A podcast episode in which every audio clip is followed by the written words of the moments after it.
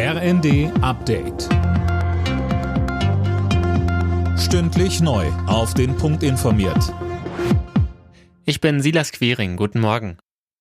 Die SPD will bei den nächsten Entlastungen auch vergessene Gruppen wie Rentner und Studenten berücksichtigen. Das hat Parteichef Klingbeil in den Funke-Zeitungen angekündigt. Sönke Röhling. Außerdem hat er sich erneut für eine Übergewinnsteuer ausgesprochen. Ja, denn damit so Klingbeil kann man Zufallsgewinne von großen Unternehmen an Menschen mit anderthalb, zwei oder 3.000 Euro Einkommen umverteilen. Das sei auch eine Frage des sozialen Zusammenhalts. In der Koalition gibt es allerdings Widerstand. Die FDP lehnt eine Übergewinnsteuer strikt ab.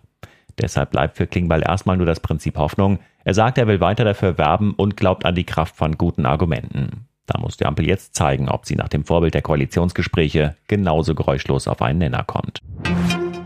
Schwere Unwetter sind über Teile Deutschlands hinweggezogen. Die Feuerwehren hatten alle Hände voll zu tun, wegen vollgelaufener Keller, überschwemmter Straßen oder umgestürzter Bäume.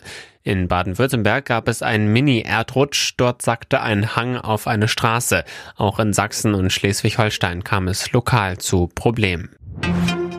Lufthansa-Passagiere müssen sich in den nächsten Tagen keine Sorgen wegen drohender Pilotenstreiks machen.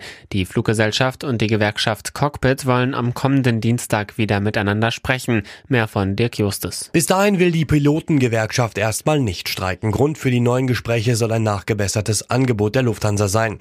Einzelheiten dazu nannten beide Seiten nicht. Das letzte Angebot hatte die Vereinigung Cockpit als nicht ausreichend abgelehnt. In dem Tarifkonflikt geht es um mehr Geld für die Piloten von Lufthansa und der Frachttochter Lufthansa Cargo. Der SC Freiburg hat das Freitagabendspiel in der Fußball-Bundesliga gewonnen. Das Team von Trainer Christian Streich schlug Bochum zu Hause mit 1 zu 0. Freiburg klettert durch den Sieg erstmal auf Tabellenplatz 2. Bochum bleibt letzter. Alle Nachrichten auf rnd.de